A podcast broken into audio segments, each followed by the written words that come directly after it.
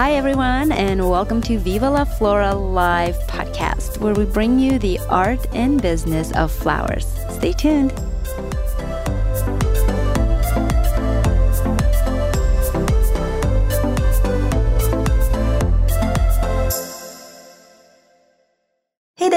Welcome to episode number 25. Today's guest is Christine Gill uh, from Cultivated by Christine. Um, she is a Canadian floral designer, a writer, gardener, photographer, author, professor, and the list goes on, you guys. She is absolutely amazing. I so enjoyed this conversation with her. Of course, we dove into the work that Christine does for as a, as a designer, as a photographer, but also we really talked deeply about her book called Cultivated Elements of Floral Style. Now, there's something absolutely magical that happened throughout this conversation that was not planned at all, at least not on my side, that she directly read pieces of her book during this podcast. I mean, yeah, that was that was pretty magical. Now, I have the book. It is amazing. Not only it's beautiful, it's well photographed and illustrated, but it also is very informative and very educational. Not only it's entertaining, there's great stories, but again, you sort of almost kind of get into Christine's head and kind of dissect how all of these pieces come together as she's actually designing and photographing and so on. So I highly recommend the book.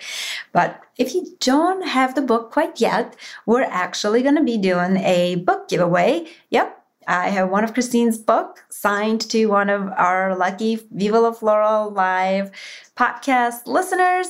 Stay tuned, follow us on social media because we'll post all the information about how you can possibly win one of her lovely books.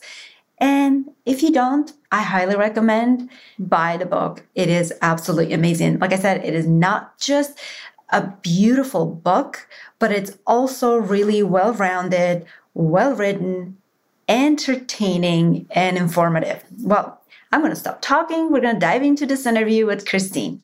Hi, Christine. Welcome. Hi. Thanks for having me. Oh, thank you for being here. I um, feel like you're a very busy lady, you know, teaching, book launch, and all of those fun little projects and things. So, yes, I really appreciate you being here. Very excited, very excited to get to know you, very excited to uh, bring your story to our audience. So, uh, you know, my obvious question, of course, tell us a little bit about you, but I feel like most everybody that is in a floral industry knows about you or at least heard about you. But um, really tell us a little bit about you. Where did it all begin? Sure. Uh, I'm a writer, uh, first and foremost, who uh, was writing a gardening column actually when I went off to a floral workshop in my mind thinking, well, I could at the very least write about it. I was interested in flowers, as anyone um, who's interested in plants is, but wasn't interested in flower growing particularly at that time. And it was a Floret workshop in Washington State. I think it was around 2015. I think it, it was 2015. And that weekend for me was a game changer. I joined Instagram that weekend. I realized that a lot of the knowledge I had about growing vegetables and salad and so on could be applied to cut flower production. So I really drank the Kool Aid and came home, entirely rejigged my garden so that I could become a micro flower farmer, like an urban supplier. And then things evolved from there insofar as I was still teaching creative writing at the university and um, writing the gardening column. But I began to sell bouquets. I began to sell my flowers to designers. And then gradually I didn't really like the work that my that the designers were doing, or I didn't like how they were photographing the flowers. Mm. So I began to really up my game um, with photography and design. And that led me over time to a collection of images that were significant and a strong Instagram following which are two things you need for a book deal. when you're already a writer um, to write about flowers. So so then I started working on the book in about oh 2018 I'd say, and um, it was published in March of 2020, and it's called Cultivated: The Elements of Floral Style. Well, congratulations. And I literally saw a glimpse of the book yet. Um, I haven't gotten mine yet. Very, very soon. What? As soon as I get off the podcast. Okay. So you know what? I'm going to ask this question because I'm sure I'm not the only one who has this question. So I want to buy a couple and I want them to be inscribed, you know, each one of them. So I went in there and I, I started putting a card and I'm like, okay, hang on. But can I individually write down in the notes, you know, what I want for each of them to be oh, inscribed? in the cart. Yes. I sell them through cultivated.shop. Okay. Only autographed copies come uh, can be purchased from me. Mm-hmm. Um, otherwise, it's it's economically better for you as as Americans to buy them from my American publisher. I'm Canadian. I'm in Canada, so an autographed book I can write anything in it, just add it to the notes in the cart, but it will ship from Canada. So you will pay higher postage on sure. that. Yeah. But I can personalize any any book. Yeah. Well, I think it's well worth it to get it directly from the author and have it personalized. I mean, you can't beat that, you know. No, you there's no. a there's a uh, certain uh, how do I, I I don't even know what the right word that is there's a certain beauty in in the book when it comes directly from the author with you know the author's signature in there just just you know right. I, I, collect all kinds of books and my most precious ones are the ones that especially if i actually got to know the person a little bit and you know that it's been signed by the author i mean it, there's no value to that. I mean it's it's priceless. So um so yeah i i would say uh happy to do it yeah. So all my fellow American listeners, um, order from Canada. It's worth the shipping. Yeah. you know, just do that. Cultivated dot shop, I think is great. Yeah. Yeah, and we'll we'll put the link in the show notes so you guys can get to it super easily. So yes, so as soon as I'm done with the podcast, I'm doing that because I'm like, okay, you know what? I'm getting on the, on the call with this lady, so I'm just gonna ask her and then I'm gonna order. So yes, I actually I want to I want to order too, uh, but that's besides the point. So one of the things that uh, the way I found out about you personally was through a fellow floral designer who has taken a class by you teaching florists how to photograph their work. Oh, where was that? And she, uh, I think she did it in New York. Oh yeah, New York. Yes. So she spoke so highly about you, and I'm like, you know what? I I just need to, you know, discover this for myself. And as I was thinking about taking classes, of course, COVID happens and all of these things happen. So all of those things got pushed uh, to the side. But needless to say, you know, designing for an event or whatever is one thing, but designing for editorial purposes is a whole another subject, right? So yeah. And you mentioned that. Yeah, in those New York workshops, which I can't do this year, sadly, but they have been fantastic for me. And I've done them in uh, February. And I rent a loft and have one student at a time come for a one to one for a couple hours or three hours. And they get to see the whole process of how I do it with backdrops, light reflectors, the camera, the tripod. You know, first we arrange flowers and mm-hmm. then we arrange flowers for the camera, which really ultimately means we arrange the light. So we arrange the light to show the flowers in their best light. Right. And uh, I think it's a really educational process for people, and I, you know, engage them in the process. Um, and I and it's so fun for me as a teacher because everybody creates unique um, work and right. so be- beautiful to see what people come up with. And also for me, uh, who lives a long way from New York City, to have the New York Flower Market in mm. February there's nothing better. All the Japanese sweet peas are there, mm-hmm. getting all the anemones and all the Dutch product that I just don't see in Canada. And so it's fun for everyone. So I use these high end flowers. Um, uh, yeah, not seasonal. I am a grower and a supporter of slow flowers, but for me in February, that's been a real treat. Yeah.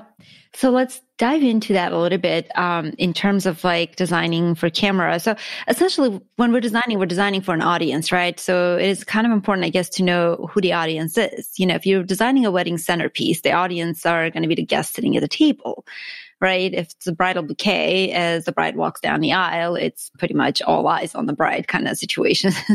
but when you're designing for specifically editorial work, you know, and Instagram feed is what you mentioned. Um, you know, essentially we all, I mean, a lot of floral designers create some really amazing work, but oftentimes it just does not photograph well. Well, you know, I would, I understand your point about um, designing for a certain thing in mind. Um, and yes, where flowers are to be viewed as significant to what colors you can use and things like that. Uh, however, with the editorial work, if you're not being hired to do the, the photography, and I'm I'm not a photographer. That's well, I am a photographer, but but um, by accident and intent more than by profession. So mm-hmm. I'm not hired to photograph um, other except for other people, other mm-hmm. designers and other people and flowers. But um, uh, what was I going to kind of go from that? That I, I look at it as art. So that means I'm doing it for myself in order to stretch myself creatively. And mm-hmm. I that's one thing that quote editorial work, editorial where it's you're not hired to do it, um, right, is about your own creative expression. Mm-hmm. And and working with flowers and plants to make them as beautiful as possible with the help of the camera. Um, mm-hmm. That's really how I look at it. So it's not, um, you know, the word editorial implies it's going in a magazine or, or you know, right. That's true. Yeah. So, so I think of it more as art. I see. and still life. Let's call it floral still life. I like that analogy. Yes, I think I think well, your Instagram feed very much is still art.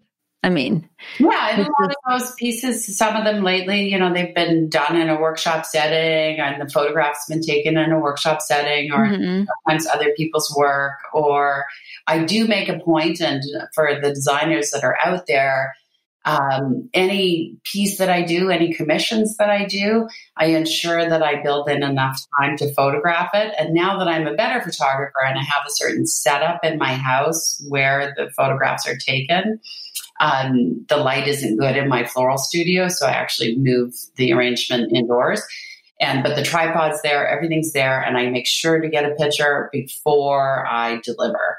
Mm-hmm. So I photograph almost everything you only see one part of it. But I because not all that's good, but um, or interesting enough, or the commission isn't big enough or grand enough, you know. So so the the big ones and, with interesting vases and so on, I almost always photograph them, and it might take me half an hour, but it's a really it, that half an hour is really well spent, I think, in terms mm-hmm. of being able to market what it is mm-hmm. I do. Yeah. So I have a question. So oftentimes I personally find myself, so like I'll design something and, you know, to the eye, of course it, you know, um, where I guess our brain is sort of design, uh, not designed, I guess designed, um, to sort of like fill in the blanks, if you will, or cor- make corrections, right? As you're looking at something or associate with things. So, you know, something that you look at, it's an arrangement, it's a work of art or whatever, it looks slightly differently. And then as soon as you put the camera to it, it kind of changes. It almost reveals every possible flaw that there could have been with your design all of a sudden just comes to life. so oftentimes I'll put my camera to it and to see, you know, yeah. kind of angle, if that makes any sense. That's true. There are two lessons that I've written about in the book, and specific, specifically about photography, and that um, um, taking a picture of your work can Mhm. often help you see better see negative space. Mm-hmm. And with all the trend currently for looser, more romantic floral design, um, that ability to see negative space is important. So that's the space around the stem. So I'm going to read a little bit from the book right now. Okay. Ooh, go for it. Using a camera as a design tool. Recall this image of old. A man stands in front of a woman, arms up, thumbs and forefingers at right angles to form L's. He makes a little box with those digits, peers through them, and says, Oh, yes, I could see it now. How is it that when we see less of something, we often see more? In floral design, we sometimes need to stand back and frame space to better see our subject. Framing is a means of tackling the questions of size, proportion, and composition. We often do it subconsciously, zooming in and out to make a problem more manageable, playing with scale to wrestle something down to earth. We start small in order to go big. Today, when many of us carry phones in our pockets, we snap away easily, step forward and back, filter and edit and app it up. When I first began taking pictures of flowers, I used an iPhone, not a newish one, just what I happened to have. And I go on and go on, but then I finally bought a real camera, a simple Canon Rebel entry level with an additional 50 millimeter lens. That camera has taught me more about floral design than I care to admit. First, it taught me to better see negative space, the area around your subject. That man with his hands up, peering through a box of his own design, he's deciding what stays in and what stays out. But more, he's looking for empty space, space that draws your eye toward the subject at hand. Can I go on? Yes, I'm Yeah. like captivated. Yes, go Yeah. go on. This, this is beautiful. Remember, those black and white optical, optical illusions that claim to reveal your personality through what you see first in a square image a vase in black or two pro- profiles in white. The lesson we see the spaces around flowers sometimes as much as we see the flowers themselves. Wow. That's one Okay. lesson about photography. There are more in the book, but that's one that we were, um, yeah. That's wow. Um, I um, I never put it in words, and you just did so beautifully. That, that was that was fantastic, and yes, similar type of discussions around color. And Right. in the section on value, there's a large section on color theory. And in the section on value, which is the relative lightness or brightness of an object, hmm most of there's a lot of art history in the book and art, art and color theory. And one way that I recommend people learn how to see value is by taking a picture of their flowers and then converting it to black and white so that they can see the relative darkness or lightness of a hue because Mhm. it's not a matter of black and white when each color has a relative level of brilliance or darkness. And one example I use So that the saturation. mhm. yeah, sort of saturation is it, it in part, but um, you know, red has a um, lower value than yellow, just as it is, Mhm. even though both both colors can be completely saturated. So saturation is exactly the right word. But um, Got it. into color flower nerdy, uh, color theory nerdiness. Um, what was I going to say about value? Yeah, so you can change the value of a flower by, or you can you can't change the value or relative brightness or light or lightness of, of a flower, but you can change a viewer's interpretation of value by what flowers you put alongside it. For example, Mm. let's say you've got a couple cafe au lait dahlias, right? They're so gorgeous. And you want to combine them. This was kind of on trend a few years ago to maybe have some chocolate cosmos in there, kind of like moody, dark flowers or some deeper dahlias or something. What happens when you take a picture of that or when you get those pictures back from a wedding florist?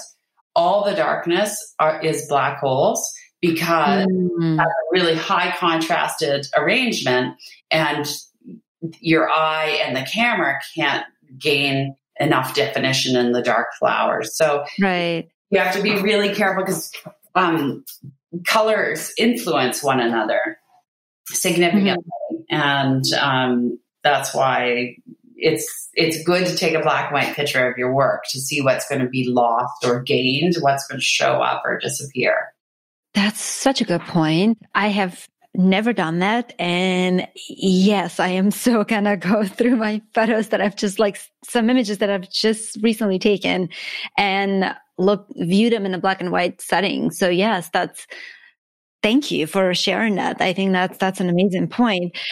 Now, I mean, obviously this wasn't an overnight thing for you. You sort of developed this. And I'm sure at this point, as you design, you don't necessarily need to go black and white to see this because you probably naturally pick up on this at this point, right? Um, but do you still, well, I guess, did you ever design, photograph, and you're like, oh, no, gotta go fix that. This is not working. Oh, every single time. Yeah. Every single time. Or, you know, the piece might look great enough to go out the door, but put it in front of the camera, particularly where you can only see one side of it. Mm-hmm. And, you know, you have to pick a side if it's a 360 arrangement.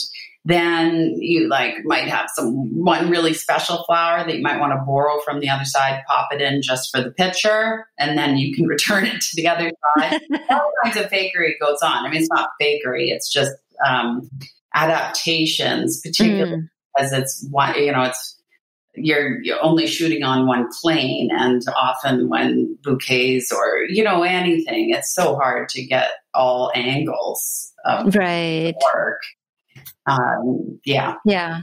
Well, the depth is one thing that gets lost quite a bit. And as you said, I mean, it's, you're taking the 3D into a 2D. So you're using depth as is already, physical depth of it. And then you're losing visual depth as it goes with colors and, you know, all of this, this, this elements. So for, for a wedding florist, for example, you know, who's designing a bouquet. I mean, you design this bouquet and you hand it off. It's gorgeous and beautiful and all of these things. But then how can you avoid some of those painful images that come back and you're from the photographer you look at it and you're like ah oh. well you know my advice and yeah. there's advice in the book about this is you know be really careful who you'll work with mm. one that was a part of why I started taking my own photos is there was this fashion for this kind of sepia toned work at mm-hmm. one time and I would be invited to, I guess they call it like a collab or something, where you do the flowers and everyone self, everyone promotes right. each other. Didn't work for me at all, like, because aesthetically, you know, unless you're with working with one photographer that you trust the look, and if you're trying to manage your Instagram feed, which I don't spend a lot of time um, managing my Instagram feed, let's be honest um, I do post things that happen that day. I don't mm-hmm. them up, and you know, I'm, I'm, more spontaneous than that. But um, but if you were curating your feed, you don't want a, a, different look all of a sudden showing up in there. So I would be very right. cautious about that. And you know, as a part of doing more high end work, I think think you can be fussier about what photographer you know you're promoting one another and so right you know if the bride has the wrong look for the photographer then you'll kind of know that you're not going right. to get pictures back but you can always show up with your own camera before you show up no you're under no obligation to post pictures from that wedding that are the photographer's pictures mm-hmm. uh, mm-hmm. i've done that before i've handed over a bridal bouquet and asked the lady asked the woman to to pose for me right then and there, mm-hmm. take my own picture. Right. right. Yeah, yeah I, have done quite a few of those as well myself, and um, but yeah, it's oftentimes you you know you arrive with the with the bouquet and they're getting ready and it's not really quite the moment right to do this and you're like you got to go set up the ceremony and you know it's like ah how do you then go you know so yeah i, I totally get it if you budget enough time for yourself, I have another tip. I use a lot of um, pin frogs in my work. Mm-hmm.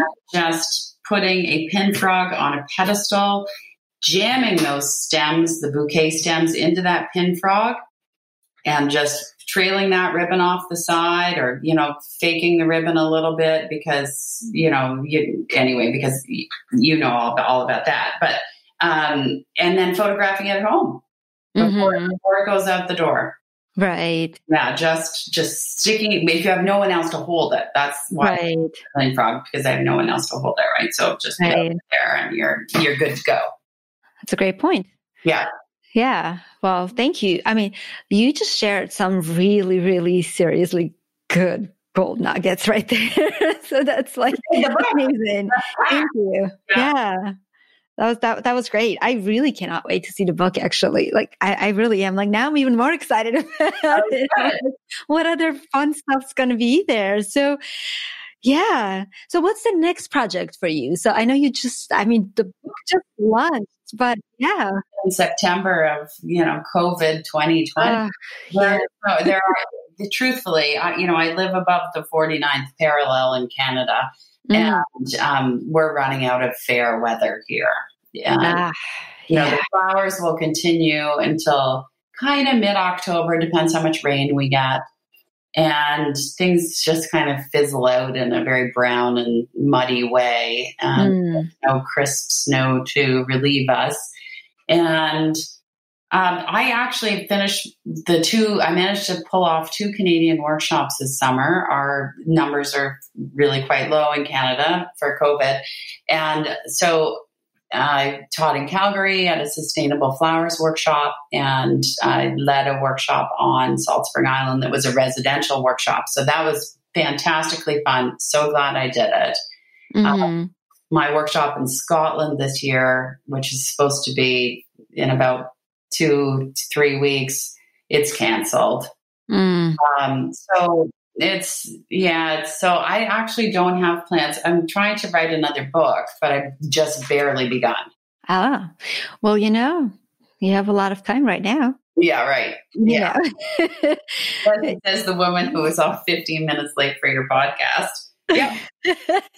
No you're fine. Yeah. you're absolutely fine. You know you know this is this is real life. Things happen you know? But um yeah, that's um, I, I, am I'm truly am actually excited about your book. And honestly, uh, as soon as I started looking into some workshops, like I said, this this thing happened, and I'm like, seriously. So yes, I absolutely cannot wait till you know you can possibly come back down this way again and do some workshops because I've heard amazing things. So yeah, I, I would hate to see not those not happening. Honestly, I am doing some Zoom presentations. Oh, nice. Yeah, I had a speaking tour that was set up, and mm-hmm. most of it canceled. Well, it was all canceled in the spring. So, as people have adapted to Zoom, I'm going to be a part of Flower Stock this year, Holly Chappell's big event. Oh, nice. And yeah. I'll do a design demonstration over Zoom or pre-recorded, but with a Q&A part. Uh, one adaptation. Then I'll be um, discussing flowers with the Des Moines Botanic Garden as a part of their garden festival in October, mm-hmm. and then the Garden Club of America as well. But that's just the New York chapter, and you have to be a mm-hmm. member to access the, right. that online content. Yeah. Yeah. Well, um, you know, I mean, we all kind of um, adapted into the new normal, whatever this is right now, right? Then all we can do is just adapt and kind of make the best we can out of what we have.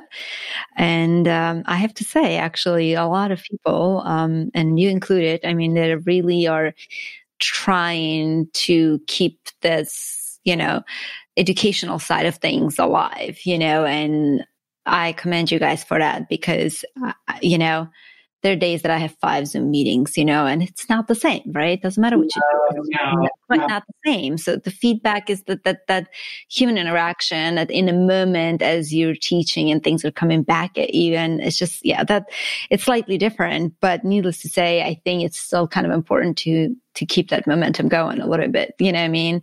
Cause I cannot imagine even not having that, you know? Yeah, I'm not going to rush into creating like video subscription lesson, Mhm. creating a TV channel, or any of that. I really like teaching in person.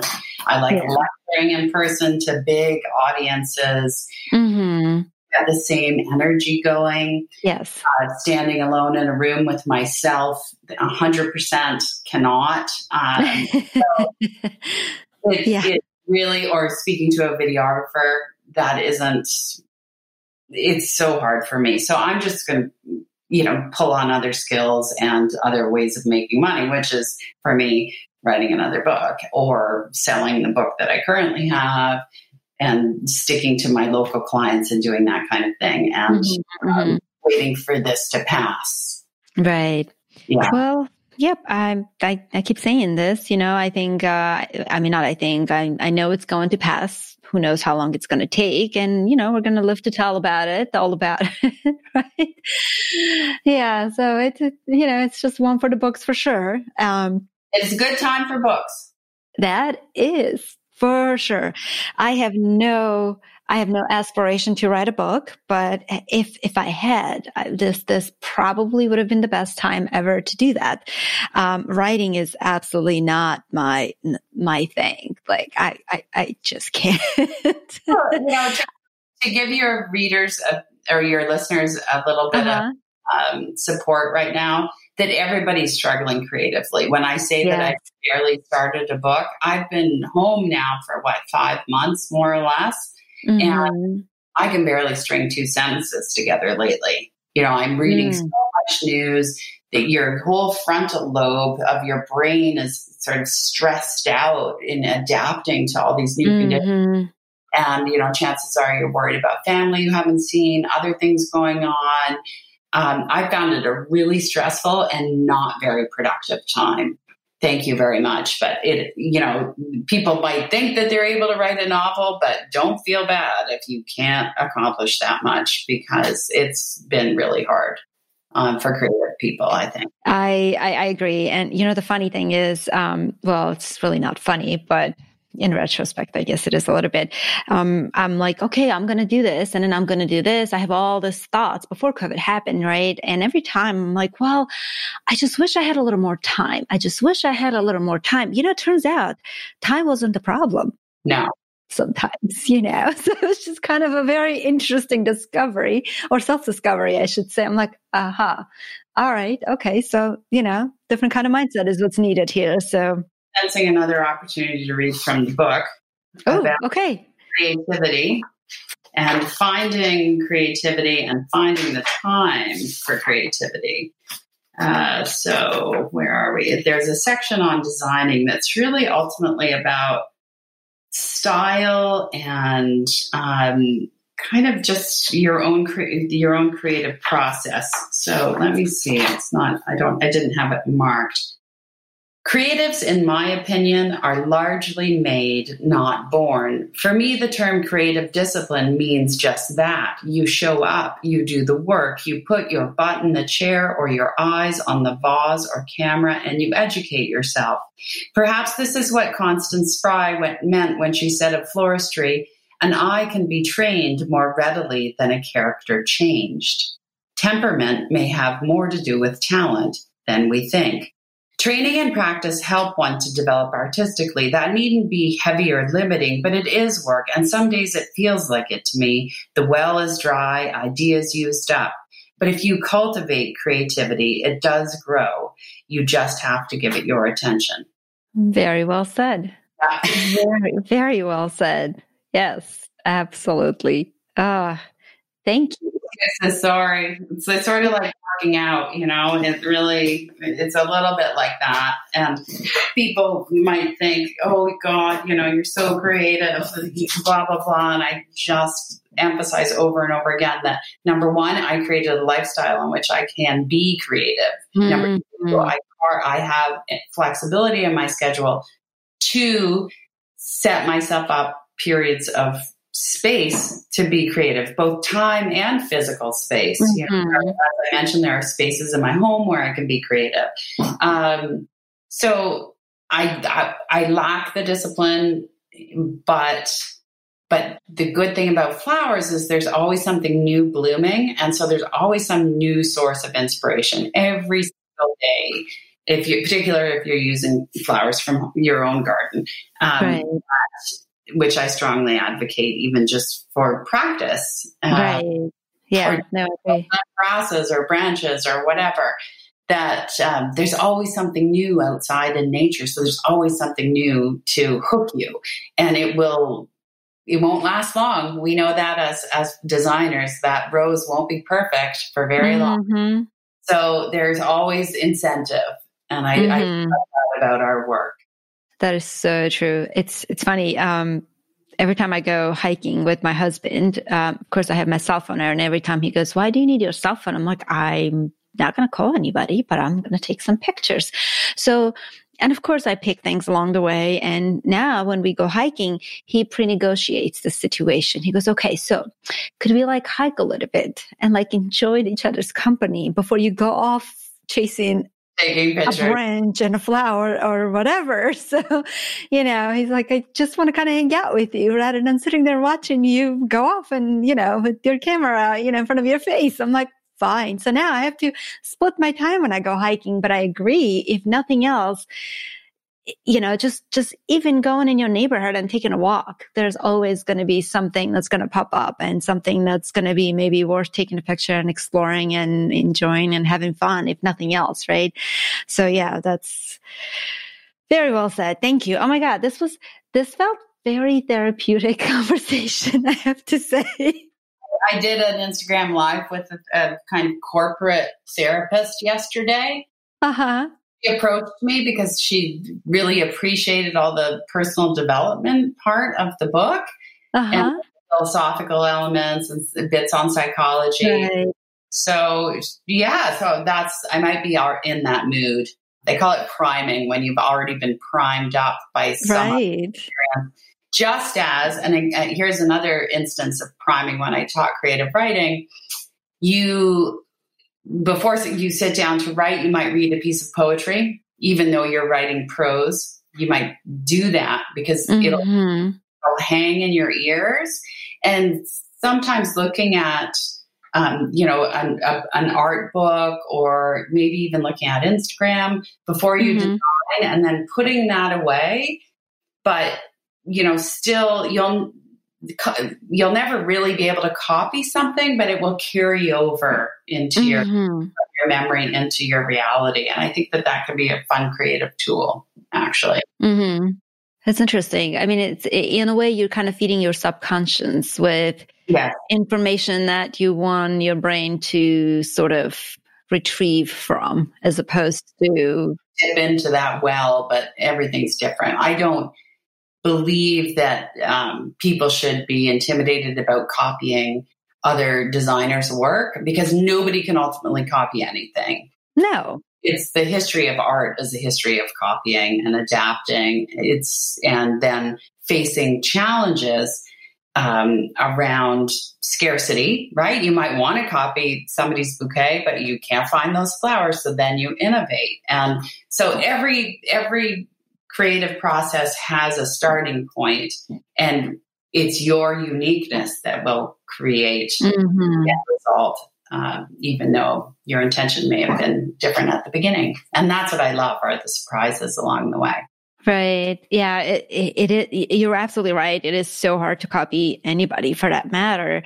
You know, you may copy a specific technique, but at the end of the day, the end result is always going to be different because it's going to have your own unique flair, right?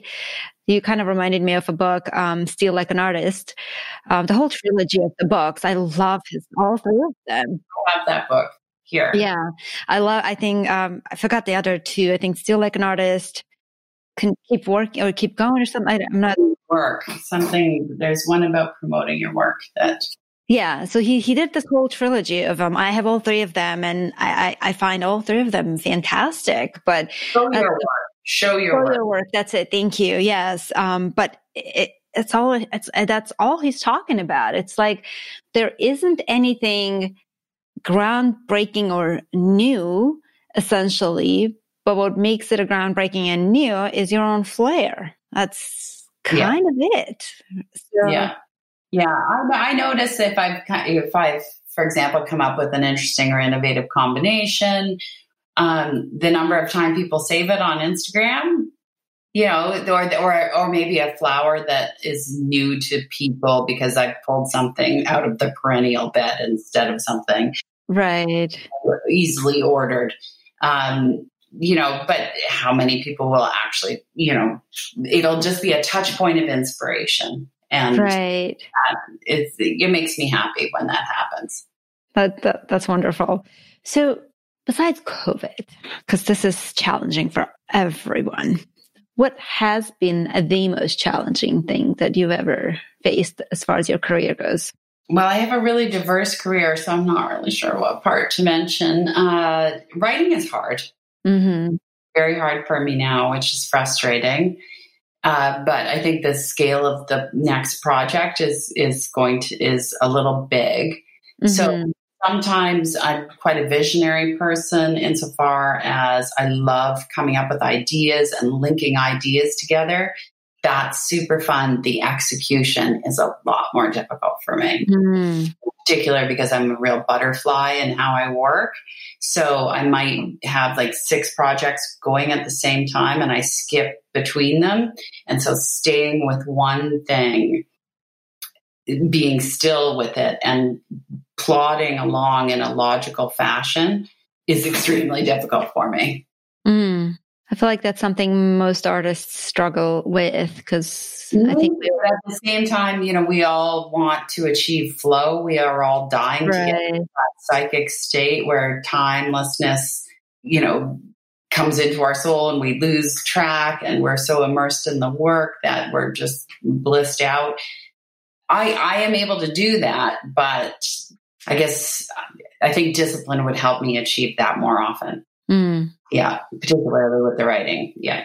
So my next question for you actually is um, if, let's say, hypothetically speaking, you stop creating, right? Career change, whatever that may be. And in retrospect, looking back, if there's one project that you would like the floral industry to know you by, right? Or legacy, if you will, what would that be? Well, people write books for legacies. There you go. I've done that. Uh, um, and, you know, in accomplishing writing the book, you know, there, I now feel like that portion of my life is, is over. Um, you know, nonfiction writers do move around and, you know, they might write a book on beavers. I had a friend bring a book over earlier today, uh, a wonderful book about the history of the beaver and her next book could be about you know um, you know Olympic athlete or something. Who knows? People do mm-hmm. tend to stay in natural history or in one area. So. Mm-hmm. Black Lives Matter and um, many other cultural things that are going on at this moment have made me recognize the limitations of my current book. And I would like to expand its range and I cannot repeat the content that's in the book, but I can take the same um, manner of vision that I brought to this book mm-hmm. and apply it to different plant materials. So that's where mm-hmm. I'm going with the next book. Yeah. So I'm, I'm, going to try and decolonize my own book, which won't be easy. So we'll see. Ha. Yeah. Okay. I guess we all are going to wait to see, but yeah, I'm pretty sure it's going to be amazing. I, I have absolutely no doubt. Um, if you couldn't do flowers at all, what would you do? Um, I'd cook a lot more. Okay. You know, it's for me, that's another creative expression. Yeah, probably have a cookbook in me too. Um, I would um, I would travel more. And I know that that's ecologically not wise, but I'm at a stage in my life where I'm very good at it now. And I love, love, love to do it. Um, I love novelty and inspiration from new things. And learning about history makes me want to learn more about history. And I, I'm also a writer who um, responds well to lived experience. So mm-hmm. I'm not necessarily a library researcher. I'd rather tell a personal narrative about something I've experienced. And COVID is really slowing me down at the moment in right. terms of what I can write about um, because of where I can go. And it's really a struggle, real struggle for me because it's uh, impacted my creative process. I'm sitting mm-hmm. and doing research on the computer not so fun. Not, not quite the same. No. Yeah. So, so I guess I'd cook and travel more. Is that what I Ooh, said? Yes. You know what? Can I come along? Because I have this dream that I want to go and eat my way through the world. I know this sounds terrible, but I, I literally want to go visit countries and not the most touristy areas. I actually want to go hang out with the locals and eat the food they cook. My own like Anthony Bourdain kind of experience, but like in my own personal kind of way without the cameras, you know? I, yeah. Yeah, I know it's hard. It's hard. I don't know how we can all travel responsibly. We've become so accustomed to it. And yeah, certainly, you know, out here with the wildfires and the smoke, it's really acute the the feeling you have when you can't breathe the air outside, and it makes you think about the future of the planet. It's not very fun. Yeah. That said, I have, I was, you know, we're all going to look at lousy little ways in which we can defend our own actions. And I only have one child. And that means if somebody has more than one child, I get to take 36 more transatlantic flights per year because of all the carbon emissions from that extra baby that they had. But I have zero. Worst, worst way of, of that is probably the worst way of developing community identity and we're all in it together feeling. But mm. I did mm. feel slightly vindicated around that. Now imagine if you were a person who chose not to, to be child free um, by choice. You know, there are all different ways. I, I do eat a lot of organic food and, you know, support a lot of local businesses. I mm-hmm. my car because I don't have to. I live in a city and it's easy. Um, mm-hmm. So, you know, there are things that offset the amount of travel that I do. So I will give myself that. Right. So I have zero children. I walk a lot if I can. I don't live in a city where I have to drive my car. So I'm trying to think how much travel I can, you know, bank on with that. But no, I, I totally agree. It is, you know, in all reality, I mean, this didn't happen overnight and, uh, you know, us being so careless, right? Or such takers from the planet without giving back that it's kind of hard to imagine sometimes, okay, if we take away everything, strip away everything that contributes to that, what are we left with? You know? So it's kind of, it's, it's, it's a very difficult balance. I mean, I, I do try to be as responsible as I can. You know, I do recycle. I eat organic as much as I, I do all of these things. And it somehow does not seem enough, right? It's not enough. No yeah, it just doesn't seem enough. And and yet that's all that's all I can do. You can't sort of it's not enough when governments aren't doing what they should. You know, yeah, I agree. To ask consumers to take responsibility for the planet in and to make choices that will protect others when a government won't even do that, that's really flawed. You know, you're you're you know, what are you supposed to vote with your dollars? Like, oh, I'm going to vote for organic food by buying it all the time. Yes, that is fair. But when your government right. letting all the soil erode or, you know, dismantling the Environmental Protection Agency, which is the case in your country, um, there's a serious mm-hmm. flaw there. And so, absolutely. We can't, we can't, put that all on our shoulders. And I feel yeah. that political change needs to happen through political engagement, not just by where you decide to buy your groceries. That is not significant enough. I um, agree. Um, yeah, yeah, I agree. We have to do more. And we have to do more. We should talk about flowers, but you know, in terms of where we're buying our flowers from and how we're buying mm-hmm. our flowers and how we're educating customers about seasonality. Uh, I do make a point of that, and I still have those conversations, even though people know I use largely well, you know, garden flowers for my own gardens. Um, mm-hmm. I had a request for blue and white the other day, and I said, It's really not the time of year in the fall that I have access to much blue. I'm sorry. And just just to make that person aware that at this time of year, you know, I can't get a delphinium. I, I can't really get larkspur right now. Right. Um, right. But, you know, just saying, no, it's not an option. And right.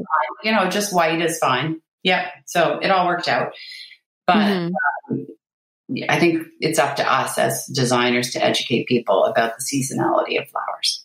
Mm-hmm. Oh, I agree. I absolutely agree. And also, um, the way they're being um, grown and cultivated and so on and so on, because it's at the end of the day, you don't know what you don't know, and they really don't know. They can only come and, you know, ask you with their lovely little Pinterest image, right? Which, yes, it's helpful, tells me quite a bit about the person um, in terms of the style and aesthetics and so on.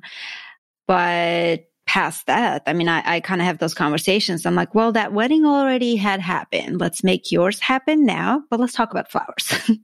you know, I know this is not what we're here to talk about, but let's talk about flowers here for a minute, you know, and um, let's make the decision that's ultimately going to, you know, work well for everyone. And I haven't had any pushback, honestly. Every time I ever had those open conversations with my brides, just never had a pushback, honestly. Um, you know, I think maybe some florists um, don't have the confidence perhaps to have those conversations because they're afraid that they might lose the job or something like that. I feel like that that's part of it. And I can say honestly, I haven't lost a job because of those conversations. Um, you know, and I feel like maybe, you know, educating just the floral, floral professionals in general, you know what I mean? Or wedding professionals, I guess I should say in general, I think would be a helpful thing for all parties involved, not just, you know, the florist. yeah. Starting, you know, I'm a part of that movement. And mm. those conversations have happened in the food movement. And mm-hmm. so people are very conscious about that in terms of food and uh, you know flowers are living things and so people people are learning i'd say yeah, I definitely have seen um, more changes, and um, so it's it's exciting to see that. Um, but I feel like this is a it's going to be an ongoing fight. Maybe is not the right word, but it's going to be an ongoing educational. Yeah, yeah, yeah. There you go.